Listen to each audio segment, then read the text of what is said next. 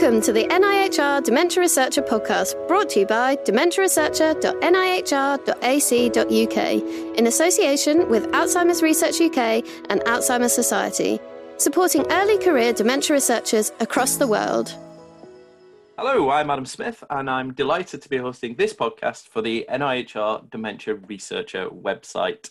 Once again, I'm joined by three special guests who've all been immersed in the third day of the Alzheimer's Association International Virtual Conference. Uh, as with the last two days, the focus for our chat today will be what we've seen and heard from the conference, uh, so that we might highlight something that you've missed or inspire you to go take a look at. I'm going to cut straight to the chase. Uh, please allow me to introduce our three panelists. We have Danielle Wilson from Imperial College London. Dr. Leo Chouliaras from uh, Cambridge University and Peterborough Hospitals NHS Foundation Trust. It is a foundation trust, right, Leo? Yeah. Yeah, fantastic. And doc- Dr. Anna Volkmer, who you will all know, is a speech and language therapist and academic from UCL. Hello, and thank you, everybody, for being here today. Uh, Anna, I'm going to come to you first time because that's, sort of, well, twofold. First of all, um, people will now know that we're not the same person because we're actually in a podcast at the same time. You and I talk all the time, but we've never actually been in a podcast together before, I realize. I'm glad that we can now differentiate between us. Yeah, that's really significant. And the first time I've gotten to introduce you as Doctor. Congratulations. Thank you very much. I'm going with evil Dr. Volkmer. I think it works well with my surname. It does. You'd be a character in and um, with some minions, I, I imagine. Yeah, I was going for a Bond villain, and I'd like some henchmen, but you know. Isn't that what the children are for? Are the children yeah, your precisely. henchmen? That's right. So, how does it feel? I feel like we've we've been on this journey with you over the last couple of years. That you've been writing for us and podcasting and doing all your blogs and webinars and things. It, yeah, I'm glad you say that. And yeah, no, it feels great. It's a bit of a relief, really, to get all the um, thesis stuff out the way. But it's also exciting to get onto the next stages. And everybody always said to me, you know, your your PhD is almost your gateway to being able to apply for lots more research funding. So now I feel like there's, you know, the world's opening up in lots of ways, which is exciting. Well, and exciting that you at least uh, perceiving it that way, because I think also as well, uh, we've done blogs and podcasts on this that it can also be the most scary of times too when you're starting to go, oh my god, what am I going to do now? That's true. I think I, to be fair, I, I think that's very true for most people. I think I'm a, a very lucky person in lots of ways because I came to this with a career already. So actually, I've, I've always got that to fall back on, and I found it really reassuring and actually really helpful in keeping me quite calm. Um, whereas lots of my friends and colleagues around me, when they were overwhelmed, it was all consuming. I think also probably things like having kids as well. That reminds you that you know you can be beavering away on your thesis, and actually, if a child comes and shouts at you, that has to be more important. Keeping you grounded.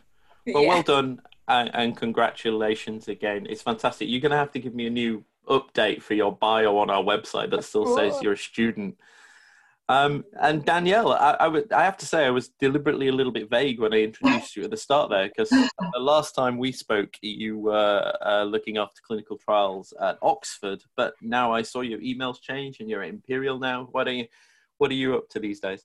Yeah, yeah, thanks, Adam. So, yeah, as you say, I was at um, uh, within Oxford uh, for the past couple of years, leading the Oxford Radiology Research Unit, uh, and also working across the university as well um, to try and embed AI technology, largely within radiology, actually, within the NHS. Um, so, I'm actually back in London at Imperial, uh, five weeks into the new job. Uh, and I am leading the centre, uh, the Care Research Centre, um, as the commercialisation and centre manager at the UK Dementia Research Institute. Uh, so we focus on developing new ways to help people live well with dementia.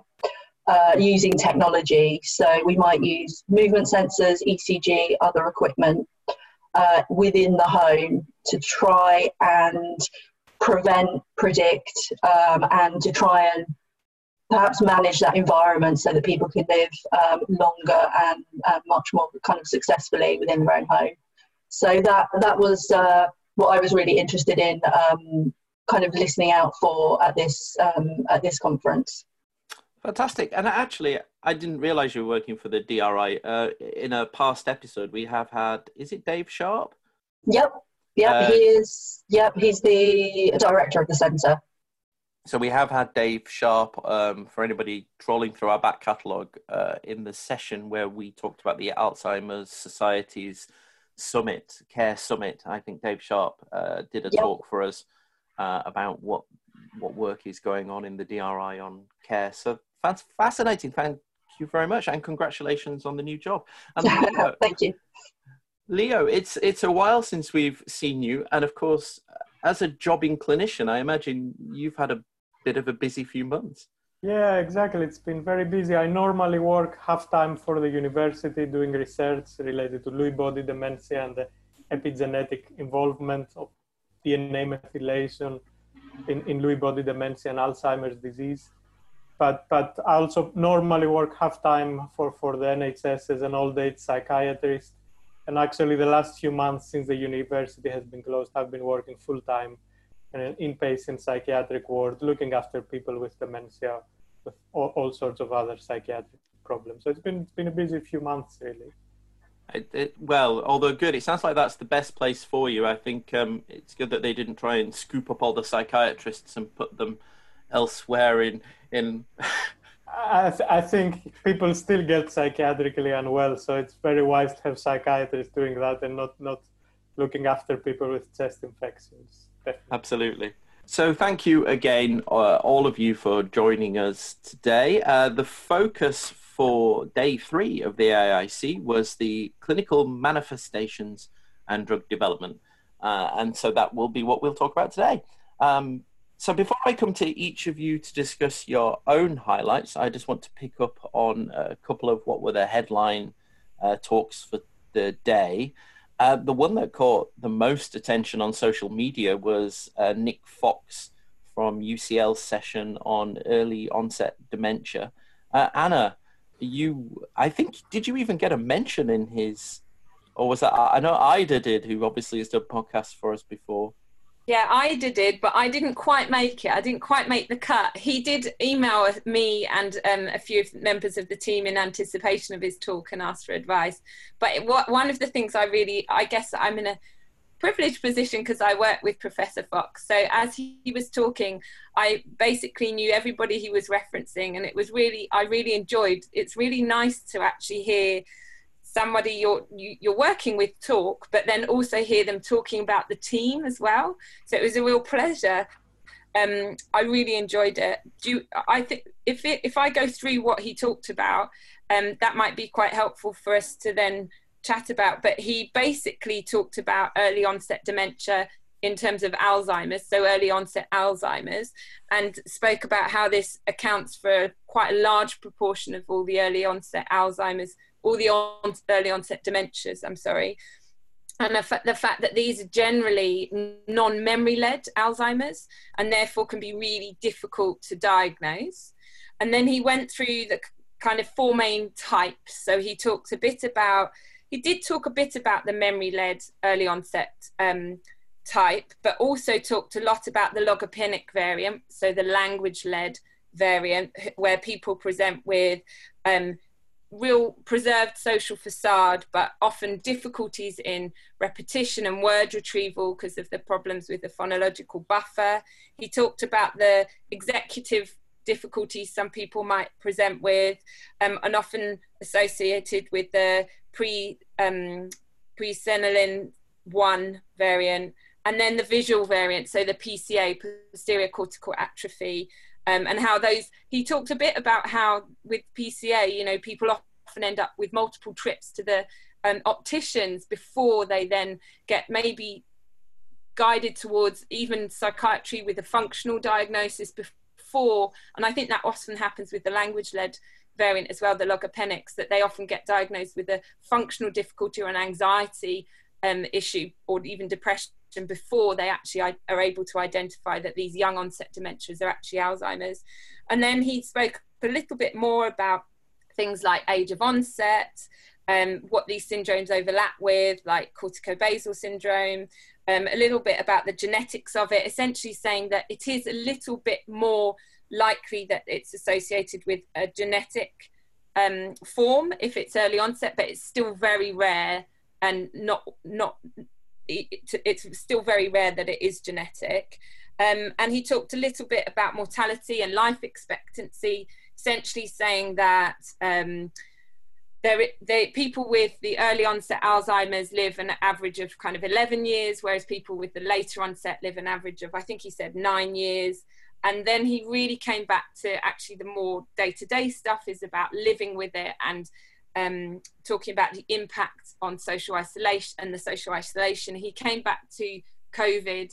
And one of the things that Aida Suarez Gonzalez has done in our um, team uh, at the Rare Dementia Support Group is she's published and collated a lot of work around what what's been done to support the people with the rare dementias in particular who are living with covid well it during covid sorry who haven't got covid themselves but during covid and what's been done in the care in terms of care and then he also um, pointed out the fantastic work being done by the rare dementia support which i'm also part of. So the Rare Dementia Support at UCL is an organisation led by um, Professor Seb Crutch, um, and they have built a support group for all of the rare dementias, including PCA, PPA, early onset Alzheimer's, and a carers group, and um, behavioural variant. And they've they've um, they do fantastic work in hosting support sessions and support uh, kind of talks and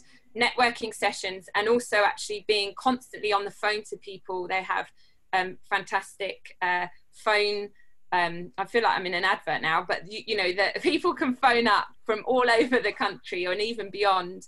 And we've actually, what I found quite interesting at the minute, we've actually found that we've had more calls, way more calls um, at the moment during the COVID period to those lines. And particularly, uh, so from my experience, what the, the team happen, what happens in that team is that the, the team members take the calls and they direct the ones specifically where it's related to language or swallowing, which is what I do as a speech therapist. They direct them to me. But I've had an overwhelming number of people um, wanting to talk about communication because they feel so isolated. And that is something that um, Professor Fox touched on, but it was a really, really accessible talk. And it was the second time he's given a plenary talk at AAIC. So I think it was a great honour for him to do that a second time. But it was it was great. I'm a fan. it was. I think um, yeah, I mean, people were raving about it on social media, and I completely agree. I think it was uh, clear, concise, accessible. Uh, when the video started to play, I was a little bit unsure because I'm not always a big fan. I have to admit, I think they can be a little bit uncomfortable, if particularly if technology doesn't work, in watching those. But they, they really, I think they really did add to it. They were, they were useful in the place where they were inserted. Um, uh, so yeah, well done, well done, Nick, D- Danielle, and Leo. Did you have anything to add to Anna's fantastic summary? Yeah, I mean, I, I really liked it as, as as Anna said. It made a very good summary. I also really liked that he started his presentation thanking all of the members of his team for for all of the work, but also he he made a, a, a very good mention on all of the people and their families who have been taking part in the trials and the studies, which I think is very important to acknowledge. So a few people that are good at that. I'm, re- I'm recalling Shane Ludlow's uh, plenary from last year when he collected his award. He did very much the same, kind of making sure that everybody got the right credit throughout. It wasn't just a token gesture of, oh, and here are the other people in my lab at the start. I think that's um, it shows um, a lack of ego there, which I think is fantastic. Well, thank you very much, Anna, for providing that wonderful summary. And Leo, I'm going to come to you next. Did you you attended the mechanisms of neurovascular dysfunction and interaction with AD, uh, AD pathology, uh, which uh, Costanino Ledicola led, um, and I think salt was discussed in there, as I butchered that name. Yes, exactly. It was a really fascinating talk by Costantino Iadecola from Cornell University in the United States. And he actually has been doing this kind of work for several years. So he gave a very comprehensive summary of, of quite a lot of work they have done in the field. Essentially, it, it comes back to, to, to a lot of the clinical work we do. He said in clinics we diagnose people in memory clinics about 70 or 80 percent of the people get a diagnosis of alzheimer's disease but when we actually do the neuropathological studies we see that the number is lower and most of the people actually have mixed pathologies alzheimer's and vascular disease as well and starting from that point his, his group has been trying to understand a little bit more about the contribution of cerebrovascular disease in alzheimer's disease and how the different pathologies interact. And he had very good material in his presentation. He, he explained exactly how the cerebrovascular system in the brain works and about its own autoregulation mechanisms that, that the brain needs to ensure that it regulates the blood flow and how this goes wrong in, in Alzheimer's disease and in dementia with the different types of cells that are involved in, in, in, in the system. And, and he said that while it, it is widely believed that amyloid and tau pathologies contribute to neuronal dysfunction and dementia, he also showed very good data about how Alzheimer's disease pathology actually affects the cerebrovascular system and, and through that causing dementia. And did, we do know very well that hypertension is, is a risk factor for Alzheimer's disease, and he tried to explain the mechanism of that but also how salt is involved, as you said, through a series of experiments. They, the work mainly is, is in mouse models, but has, they have a lot of high profile publications. And they actually showed that, that normally the, the brain has their own vascular regulation system. And what happens in Alzheimer's disease, there is a failure of this whole cerebrovascular system. That's through oxidative stress and they identified a particular type of cell, the perivascular macrophages that are involved in the process. And then it seems that the amyloid and tau pathology as well, hypertension, activate those perivascular macrophage cells and they cause dysfunction in all levels. And, and through that, the brain is, is depleted of the nutrients and, and the blood flow, and then we have the clinical symptoms of dementia. And then he went on to talk about the salt and how that is causing dysfunction. Obviously salt can increase hypertension and that can be a problem. But, but it seems that salt also has an independent mechanism of, of how they cause damage in the blood vessels in the brain. And it seems that salt directly affects the endothelial cells in the brain and, and through that through inflammation it, it, it affects uh, the function of the blood vessels what i thought was very interesting was that they, they then went on to find out more about how salt interacts with with the endothelial cells, looking at the specific inflammatory factors, quite, quite refined work, work. And they actually then came to the conclusion that salt directly affects tau hyperphosphorylation. And in mice that had the cerebrovascular damage, when they gave them an anti-tau treatment, they still managed to rescue their, their cognitive function, meaning that uh, it's not just the blood vessel damage, but also the blood vessel damage associated with tau hyperphosphorylation. And essentially gave back the message that through, through studying the cerebrovascular disease and, and, and blood vessels in the brain, we, we can find modifiable risk factors to, to reduce the risk of getting dementia, but also open new, new therapeutic targets, trying to ensure that the, the cerebrovascular system in the brain is, is working very finely. So I thought it was a very, very good talk and very good data as I said, it was in mainly mouse models, so I think we need to see how, how that can translate to humans, but overall, very, very high quality of work. And as I said, work over several years. I think the message is we do need to reduce salt intake and, and also manage the modifiable risk factors that we know very well, hypertension, and in general, showing that healthy lifestyle can, can, can reduce our risk of getting dementia and the, there are particular mechanisms behind that. That's a really good summary. Uh, thank you, Leo. Uh, did anybody else manage to get to that session as well? Yeah, uh, Anna. I, sorry, I went to that session as well, and I really enjoyed it. I found it really accessible. I thought the visuals that he used to explain the the mechanism as a non you know medical person i found that really really helpful it made it really clear and then when he went into the information on the dietary salt i, I found it quite fascinating because he also explained something about dietary salt collecting in the guts and causing um, something was it il-17 to be released which in turn impacts on cerebral vascular function and it's, is that right leo yeah, exactly. So it seems that the inflammation and the signals already start from the gut and then signal the, the damage response to the brain. So it was very, very interesting. Yeah, fascinating how it affect how, you know, that kind of not it's not just at the brain in the brain but also in the gut we don't think about all those different levels but equally you know that idea that we've always talked about high dietary salt being bad for you but actually why and how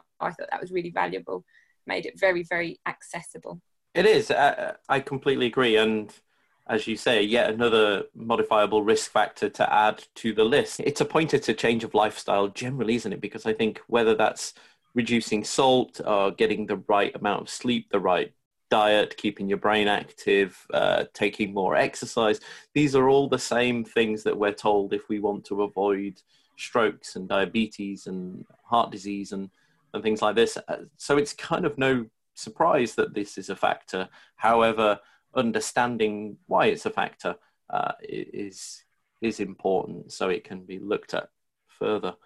Uh, thank you, uh, Leo and Anna, for summarising that. So let's let's talk more generally about the stuff we've seen and heard. Danielle, you've been quiet. Let's come to you first of all. Um, so, what did you see see and hear yesterday that caught your eye? Yeah, sure. So my previous um, work within dementia um, has been around clinical trials, recruiting patients into trials, and running really big prevention studies.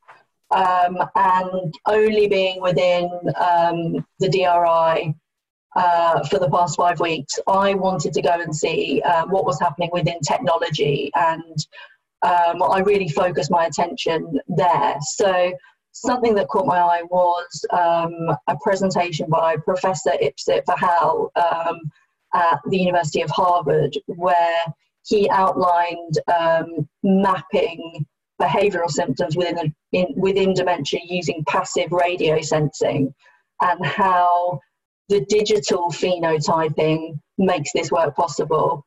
Uh, and by that, he um, defined that as moment by moment quantification of the individual level human phenotype in situ. So, using data from personal digital devices uh, to enable us to study perhaps how people move around their homes um, and what that then says about what might be happening clinically. So, he used quite a good example of um, a patient with a depressed mood, for example uh, and being able to use voice analysis, perhaps using an Alexa device or your mobile phone to be able to track that, but also using um, actigraphy, which is the study of movement, to perhaps track sleep, appetite, or psychomotor symptoms. And he then applied that to dementia. So, could we perhaps manage, track agitation, or at the other end, apathy? So his group have been working with MIT, Massachusetts Institute of Technology, to monitor this movement and behaviour and using AI to then map these movements. And what I really liked about his presentation was his um, use of this technology, which is still fairly experimental, uh, and then using it to try and help clinicians facilitate earlier intervention. Uh, and they've been able to demonstrate that change of movement or odd patterns of movement could be used to make adjustments to medication or behavioural interventions. And they've used it in, in COVID patients as well, living in an assisted living facility, where they were able to measure um, breathing rate of those that were diagnosed with COVID and the changes between day one, for example, versus day four. And obviously, not having to have very close contact to be able to do that. So I really liked um, the evolution and the quick nature that that could be used within COVID patients. So I found that really interesting. Um, there were a couple of other presentations that caught my eye. Um, do you want me to summarize those as well? Yeah, yeah, please do. Jump, yeah, jump, yeah. Jump in.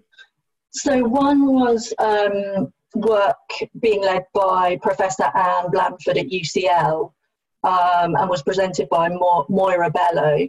Uh, and it was an eye compass, um, as they've called it, and it was preliminary work really to get uh, the views of clinicians. So this was a, a dashboard, a tablet, or, or an app that could actually track um, a patient's progression uh, using individualized markers. So the clinician can pull this up, they can compare it to their previous trajectory, trajectory of other people with the same diagnosis, and it would also show progression over time. So I thought that was a really neat um, piece of work that could actually help use some of the technology that we're talking about to then translate that into the clinic where it becomes really useful for clinicians treating um, patients with dementia, Alzheimer's, but other diseases as well, which need tracking over time. And there were two other things that really caught my eye. So, digital biomarkers, and this was presented by Professor Hiroko Dodge from Oregon Center for Aging and Technology. Uh, and she described the digital biomarker as using participants as their own universe, which actually I really quite liked and using these digital biomarkers within clinical trials. So um, she has gone even further. So, can we use technology such as movement devices, for example, in clinical trials as their outcome measures? Because actually, you know, I've scored two less points on the MMSE, or my CSF levels have gone up or down by a couple of standard deviations, might not mean much to that patient in their own home. Yet, if they're sleeping better or they forget to take their medication less regularly, that will have the biggest impact. So, it's trying to use technology that we might see in people's homes in a meaningful way for those patients and their families to then translate that into outcomes for clinical trials. And I thought marrying up all of those things was incredibly interesting and a really emerging area, I think, of kind of watch this space. Um, and also the emphasis on using technology doesn't mean getting rid of the human in healthcare, but it means we can provide additional information or actually support clinicians um, to make perhaps better or more personalised decisions and then help those people with dementia and their families live longer in their own homes. So I really like that combination and taking it from the home into clinical trials and into the clinic as well. And then the last presentation um, was from Adam Hampshire at Imperial, so as part of the DRI, with Clive Ballard from the University of Exeter and Gareth Williams as part of King's. And they outlined um, results from the PROTECT study using Cognitron, which is a battery um, of assessments, um, which is actually an online battery. They've used it in 10,000 people without dementia, uh, participants that were over 50 years of age, to see if it could track uh, progress over time, to see if it, you know people would actually do it from the comfort of their own homes and actually is it cost effective as well? And they were able to demonstrate all of those things actually. It is cost effective you can track change over time um, and it is quite sensitive to change which could therefore mark advantages for clinical trials. Um, can we ask people to do things from the comfort of their own home? Are they sensitive to that change and actually are they cost effective? So i thought that was a really interesting presentation as well and ties into the work that we do within the dri uh, at the care research and technology centre. So it was good to see that within all of the other things that are being done worldwide really. So i found those really interesting and i'd definitely give them a watch if you haven't already. Thanks danielle i, I think we're only starting to scratch the surface aren't we with technology? I think i think there's still a lot of concerns about the reliability of its use and concerns about ethics of the data and things like that. But you know, uh, between that combination of, I saw an interesting stat yesterday somewhere, which I'm uh, is probably somewhere at my fingertips around smartphone ownership in elderly populations of mm. US was something like 80%. And there were more people with smartwatches than you'd actually imagine in Florida. I think it was over 50% of over 55 had a smartwatch or something like that.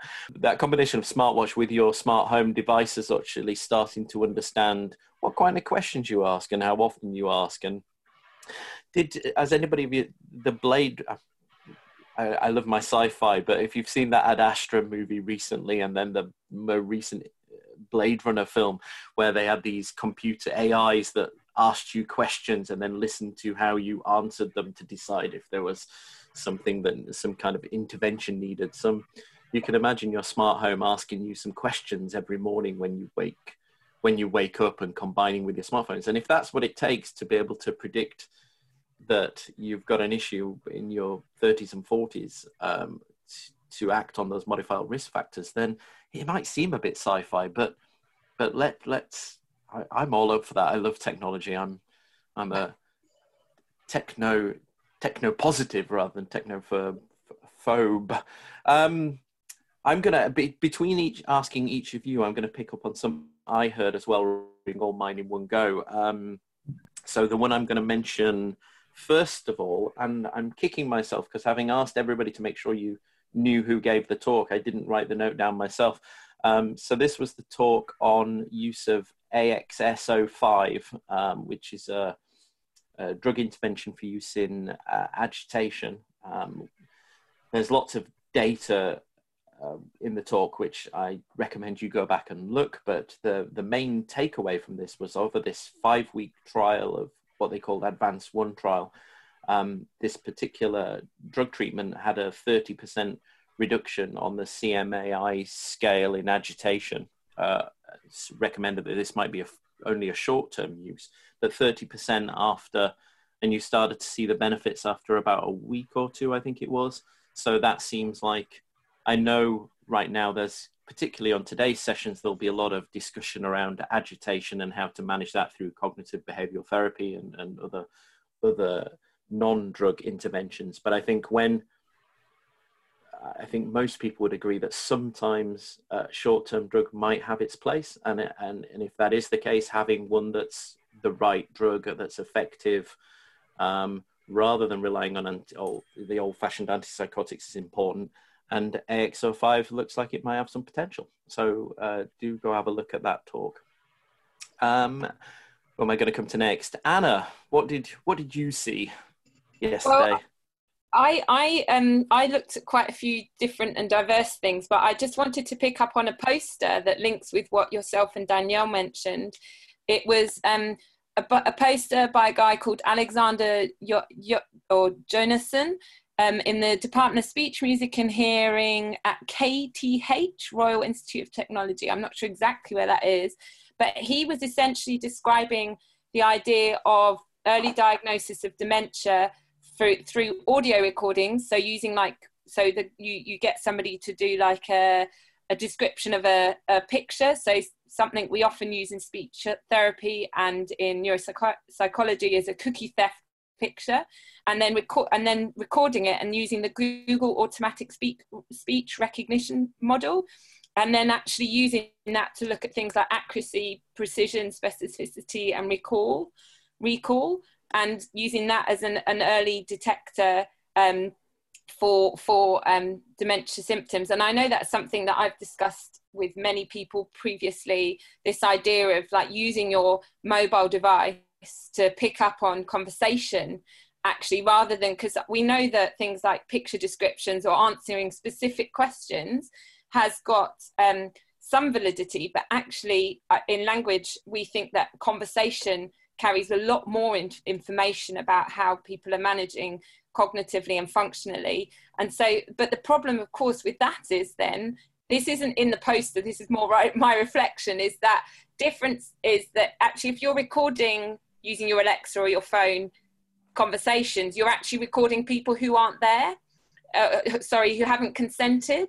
And I think that's often a problem with some of these devices and the ideas around technology is how do we get over consent? Because it's one thing, for example, Danielle described that example where people looking at, at sensors and you can kind of monitor where you're walking. I looked at another poster um, and they were talking about a GPS monitor. But then there's another thing where you're capturing more in their environment, which is audio or video, which is something else, but will provide so much more useful information. That's what I'm really looking forward to in the future is how we get over that hurdle and capture more of that. The other thing I I looked at lots of posters because I think they had a lot more, probably because the therapist in me, many of the intervention and the therapy stuff is more in the poster section. And there was a really nice poster I looked at, which links to a, a talk actually that I did, one of the webinars um, that I did, Adam, on um, remote therapy, delivering things through the computer. And um, it was the poster was called the virtual interface for dementia management in COVID-19 era and beyond. And it was presented by someone called Paula Goss from the University of Ton- Toronto, sorry, and she'd done a kind of, uh, I think, a um, systematic review of the literature on uh, delivering remote um, assessments or doing remote assessments like the MOCA and the MMSE and the Boston naming test, and looked at whether and basically demonstrated they were equally valid. The, that in the review they, it was demonstrated that they they're equally valid whether they're done remotely via video technology or in person. But then they they she also addressed and i think this is quite nice because this is real what happens in reality in clinical uh, context is you know the research says yeah you can do all this stuff but actually there's always barriers. And she addressed took some of the barriers from the literature and um, kind of addressed them from with information from the literature. And i think often we say yeah you can do everything remotely via video technology but actually she was raising issues like you know there's a really limited access to technology. There's always technical interference as we've experienced today. There there's always issues of privacy and security um, and there can be kind of issues in terms of people's actual knowledge and awareness of, of technology. And and she presented a list of ideas and solutions, which I thought was just really neat to make it bringing the literature into the functional kind of real domain. Um, and then the last poster I wanted to mention was something which I always think is really, I mean, I see this all too often. It's a poster by somebody. So the poster is called an, A Case of Amio, Amio Trophic lateral sclerosis, so ALS or MND as we call it in the UK, with a, frontotemporal dementia manifested as naming and sentence comprehension disorder by um, Yuan Zhang from Beijing, China.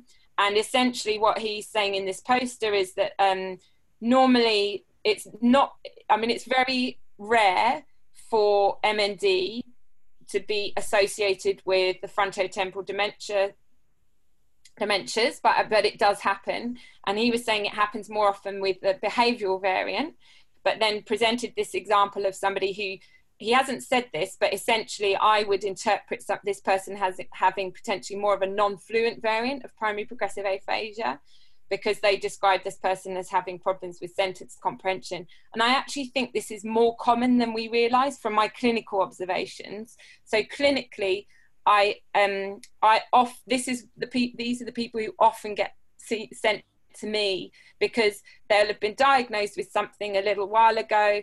So they'll be diagnosed with a frontotemporal dementia, often a non-fluent variant, and as time goes on, they develop more and more bulbar symptoms, so symptoms that impact on their swallowing and um, their speech, and then ultimately they swallowing is one of the highest risk issues. You know, people developing chest infections and often it's really difficult or poorly managed because it's not as well recognized and there's very little research in this area and i've had patients who've bounced around you know where the um, where the speech therapists say, "Well, I don't know why this is happening because it shouldn't be happening," and medical professionals saying, "Well, you know, I don't know why this is happening either." But actually, I'm really glad they they um, presented this because I know it's rare, and it, but it's really useful to have these case studies and it's and I think what would have been a really nice conclusion is to say how they managed it.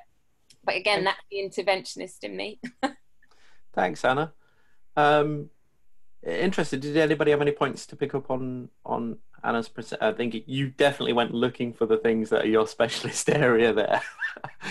That's why nobody else can comment because we're all like Anna is the expert on these things.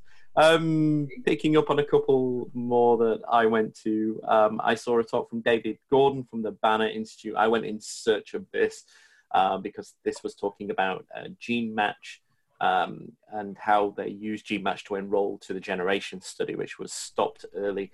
Um, main takeaways from this for me, no real surprises, but they had uh, quite a high uptake of people who were interested uh, as a result from being on the register, but that drops down the longer you've been on it. So as you know, somebody who's had a, a, hand in Join Dementia Research in the UK, knowing that the new registrants are the most active and motivated is no real surprise, but it, it sounds like um, GeneMatch has some real potential. And I don't think we've got that quite same system in the UK yet, certainly not open in the, I know uh, ApoE's collected as part of Protect and Prevent and things like this, but but they're not open and uh, as open and, and as accessible as GeneMatch is. So maybe that's something to look at for JDR in the UK in the future. Um, uh, Clive Ballard, of course. I, I, hope I'm not stealing your thunder here, Leo. Are you going to talk about Clive? I was about to talk about. Then I will. Then I will. Then I will skip Clive Ballard's talk. Uh, we also saw uh, Biogen were were back in the auditorium uh, presenting no new data um, from Engage and Emerge, other than to to keep this in the spotlight clearly which biogen are keen for us to do. And everybody's always very interested to hear what biogen have got to say. Uh, but they were quite upfront in saying that there was no new data being presented uh, that the emerge trial was the successful one and engage was didn't reach its endpoint. Um, and that that work uh, continues. Um, Anna, though, uh, just picking up in your speech and language therapy. There was a talk from somebody in Cambridge you might want to go look at that that tested out the reliability of Google's auto translate service uh, in people with dementia and found it had a 35 to 65 percent accuracy. Um, but again, I didn't make note of the name. That's all right. Um, I think that's quite common that a lot of these automatic speech recognition systems um, they find it difficult to cater for um, accent, but also any speech or language errors. So then they become less and less accurate. Um, the last point I will make before I, I let uh, come to you, Leo, was there there have been a few presentations thinking about the impact of COVID nineteen. Um, so Hugo Geerts um, ha- gave a presentation that explored that COVID had interrupted many trials and as a result, they would be missing lots of data. And they were looking at how they could uh, create a modeling platform to essentially, hopefully, reliably fill in the gaps. Um, I, I, I have to say, I don't think I fully understood this, so I would recommend that if people are interested in how you might fill in the gaps from your uh, studies that were interrupted by COVID, you might want to go watch that talk by Hugo. Um, also, um, Cath Mummery uh, is giving a uh, gave an introduction to a professional interest area talk, and I think later on this week and uh, through the PIAs over the coming weeks, they're going to be looking at how trial sites have been affected by by COVID nineteen uh, as well. Um, and S. Collinson from a talk gave a, an argument that there would need to be more online engagement and more use of online cognitive testing because of the impact of COVID and people's um, hesitancy to visit healthcare settings um, and, and nervousness around that. So we might find this might be the drive that we finally need to move towards more home-based diagnosis rather than clinical settings, which has been in the background for quite some time. The, the last piece from COVID as well was a press release from the AAIC um, that there's there's been an announcement from Alzheimer's Association of a new research for uh, a new research study to globally track and understand the long-term impact of exposure to the uh, novel coronavirus on the brain, um, which I know something is that's been something getting talked about a little bit at UCL as well. So it'll be interesting to see um, what the, the details of that study. Uh, I would that press release is online. They have tweeted about it as well. So I think if you're interested in the details of that uh, that study that they're just kicking off, I would suggest you go find it on social media. Uh, Leo, that's my romp through the headlines that I'd written down. Um, notes are all in the bin now. Please tell us what what yeah, were your highlights from yesterday? Lots of wonderful and fascinating talks yesterday. I attended a session called Repurposing Drugs Targeting Glia and Inflammatory Mechanisms. And there were quite a few good talks there. Howard Fillit from the ADDF, the Drug Discovery Foundation, presented uh, some, some, some studies they are doing on senolytic therapies. So compounds tra- targeting cellular senescence as an alternative way of trying to, to, to tackle neurodegeneration. There was an excellent talk on microglia cells in Alzheimer's disease by Knut Biber. He's in a pharma company in Germany, but he, he gave a very good explanation of the different types of microglia and then some of them might be protective, some of them harmful, harmful, and some others we don't really know. So not just all microglia are the same. And what was the take-home message from me from that one was that actually mouse models of Alzheimer's disease, their microglia is different from, from microglia in, in human brains. And I think that's an important message. And for any sort of translational aspects of that. And then it was Clive Ballard, as you mentioned before, from Exeter University here in the UK, and how they used publicly available transcriptomic data to, to find drug targets, repurpose drug targets for Alzheimer's disease. They started from they created a, a, transcriptomic signature of Alzheimer's disease, which is publicly available data. Then they used the connectivity maps of different compounds tested in cancer cell lines, and they found which ones would be relevant for this transcriptomic signature, and then tested those and came up with about 20 compounds that are of interest. And now they, they do more work on that, and also on a Delphi consensus, consensus study and how those have led to some clinical trials.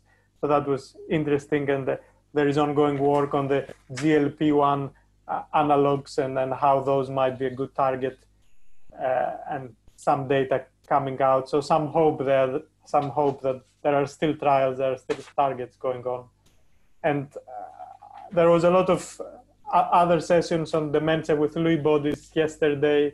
There were sessions on biomarkers looking at EEG a lady from Italy, Laura Bonanni, talking a lot about EEG work and Lewy body dementia. Uh, Jim Leverenz from, from the United States on the DLB consortium, a large DLB study in the US, trying to understand more about people with Lewy body dementia. Uh, uh, as well as some new assays in CSF to, to measure alpha synuclein. So people nowadays use assays that are used for prion proteins to, to, to measure alpha synuclein in the CSF a new way. So hopefully we will come up with, with biomarkers for, for Lewy body dementia as well soon, as well as using FDG PET and the cingulate gyrus island sign on FDG PET to help distinguish Lewy body dementia from, from, from uh, other neurodegenerative diseases from Kejal, Kantarci. So I thought those were very interesting talks on Lewy body dementia as well as some on the neuropsychiatry and behavioral neurology uh, talks again on Lewy body dementia.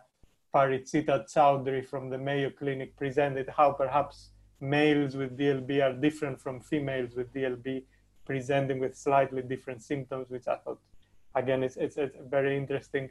And Frederick Blanc from Strasbourg presenting data on perhaps some, some new different autonomic symptoms in DLB that we often overlook in, in clinical practice around sweating and uh, more lacrimation, tears associated with peripheral autonomic dysfunction.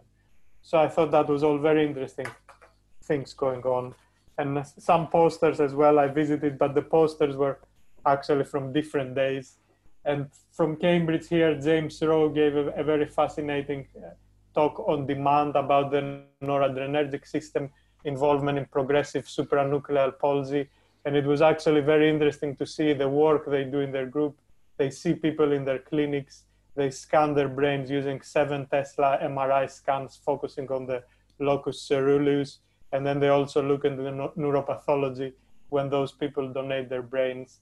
And actually, data they have obtained from those studies, they have used them for clinical trials uh, using atomoxetine in progressive supranuclear palsy to look into some of the symptoms. So overall, a very comprehensive approach uh, targeting the noradrenergic system in progressive supranuclear palsy. Fantastic. Thank you, Leo. I, have absolutely failed to uh, keep this anything like to time, but it's so hard because I think there's so much going on and uh, everybody's been so many fascinating talks that everybody wants to, to share. And, and, I think this hopefully will still be useful because, of course, I believe it, particularly if you're an ISTAART member, I think all the talks and the content from the conference is going to be available over the next month. So please, I, I hope the podcast today has inspired you to go look something up. Uh, last chance now is that, put your hand up. Nobody else can see this, but if you've got some a, a talk to plug yourself that you'd like to mention or a poster that you'd like to highlight that you're presenting? Okay, let's go to da- Danielle was first. Danielle. Yeah, I'm, I'm not presenting um, this year, but I hope that we will have a bigger presence next year, actually. But it was something that you said, um, Adam, about COVID, and it really is kind of two sides of the coin. The the loss that we, you know, that everyone suffered, you know, the funding, the experiments that have lost data, etc. But I think it's also um, the opportunity that it pre- presents to really push forward the use of the remote um, assessing patients um, and how we do that and how we do that quickly and how we assist, you know, our older populations to be able to do that. So I just wanted to kind of loop back into that because I think it's really important. I agree. Thank you, Danielle. Uh, Leo? Yeah, also, I'm not presenting something this year, but I wanted to mention my colleagues uh, from Cambridge who are actually presenting a lot of new data on the Prevent Dementia study here from here in the UK. A lot of the imaging data is now coming in. So how, how different are people who have a family history of dementia compared to people who don't have that and the changes in their brain images. So are there names who anybody specifically we so, should go look yeah, for? from Elijah Mak, Audrey Low, and Maria Elena Dounavi and Li Su as well. If, if people search on the abstracts prevent dementia study, that those will come up. Very interesting data coming out. Fantastic. Thank you, Leo. Um, I uh, also am co-author on a poster that's been presented today by uh, Professor uh, uh, Yunhee Jeon from uh, Sydney University, where I have a collaboration with them on, on use of registers, and this looks at comparing the different study recruitment registers from um, three different places in the US and Australia and the Netherlands and the UK as well. So please do go give that a look. Um, the, the last study I, I didn't mention, but I, I saw a great uh, presentation on a trial bus, which is this is a huge trailer. Imagine those kind of imaging trailers that we see for breast screening and things mm. that get towed around to various places. They created one of those as a clinical trial site um, to to particularly take to people in Florida where there were huge populations of people, but half an hour from a trial site. Half an hour really didn't seem too long, but half an hour was apparently too far. and it, it looks amazing. The first couple of slides are sharing it all, and then the last three slides are telling you what a nightmare it is between staff who live nowhere near it and have to travel miles and not being able to keep anything in it and finding places to park it and getting it level and then the costs of moving it from place to place. It sounds horrifically complicated, but they they were still keen, having spent four hundred thousand dollars just on making it to to make sure it paid for itself. So have a look. I thought it was a great idea at first for Scotland, and by the end, I would talk myself out of it. Um, thank you very much to our uh, panelists, uh, Leo, Danielle, and Anna. I think the big takeaways from today are tech is good. We should embrace technology. Um, everybody should go watch Nick Fox's talk, which is available online now. Uh, there's hopefully a potentially exciting new drug for use in agitation, but only where absolutely necessary. And we should all be taking in less salt. Um, thank you very much, everybody, again. We'll be back tomorrow uh, with discussing day four. Um, please remember to like, subscribe, and leave a review of our podcast uh, through the website or wherever you get your podcasts. Uh, tomorrow I'll be joined by uh, uh, Riona McArdle, uh, Esther Wizerki, and Dr. Byron Creese. uh, to discuss what I think is the Care Day, which is today, of course. We're all going to be rushing off now and um, looking at those. Thank you very much, everybody. Thanks, Adam. Thank you. Thank you. Uh, enjoy the rest of the conference, and uh, thanks again. Brought to you by dementiaresearcher.nihr.ac.uk in association with Alzheimer's Research UK and Alzheimer's Society, supporting early career dementia researchers across the world.